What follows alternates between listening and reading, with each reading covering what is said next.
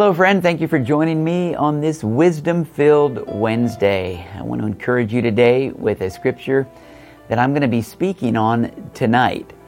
Uh, in our Wednesday night church service, we have our Institute of Ministry uh, on full alert now, the first week of a 10 week School of the Spirit. There's still time for you to enroll. This will be my first message to them. I'm going to deliver it to the church as well. And I title it, Get a Vision and You'll Get a Life. You need vision. What is vision? I'll define that tonight. But my definition is supernatural perception. Being able to see through the eyes of God. Being able to see through the eyes of God's Word. So Proverbs 29 verse 18 says, Where there is no vision, the people perish. That's how important it is.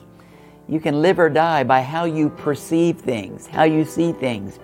A lot of people in the world today living with the perception of victim. Uh, everybody's always doing them wrong. You know, and they uh, the, the glass is always half empty. Never have enough. Always complaining. It's always everybody else's fault.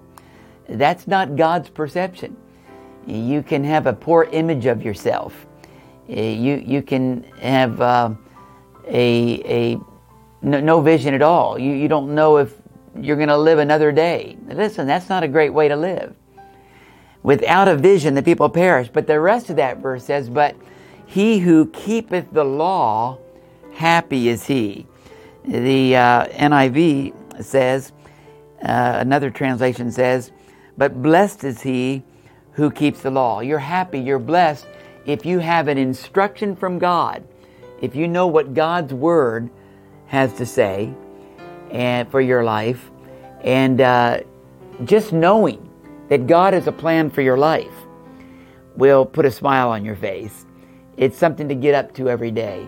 I'm going to help you understand how to get vision, how to get out of that victim mentality and walk in God's assignment and vision for your life. Well, that's tonight. But today, I just pray that every time that we take communion together, and I'm asking you to have your elements ready. You can, a little saltine cracker, I don't care, I'm not dogmatic about this. You get something that represents bread, get some juice. I've got grape juice in here. Uh, you can use wine, you can use apple juice, whatever you've got. You know, Jesus turned water into wine. So use water if you have to, okay? And let's not uh, be legalistic.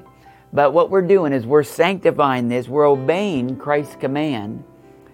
And uh, I believe if you will uh, eat of his body, drink of his blood, Jesus said those words in John 6. And uh, when you do that, you're reminding yourself, Christ is in me.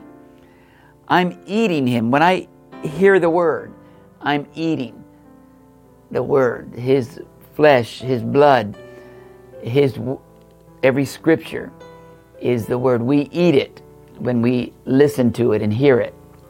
Father, I pray a blessing upon our communion today. Open our spiritual eyes to see vision. Open our spiritual ears to hear the Word of God, I pray, in Jesus' name. Amen. Amen. Well, let's take it together the body and the blood of our Lord Jesus Christ.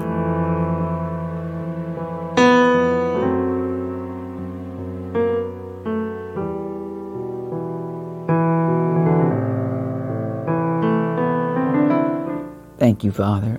Thank you, Father. Hallelujah. Vision. Vision. Look through the fog.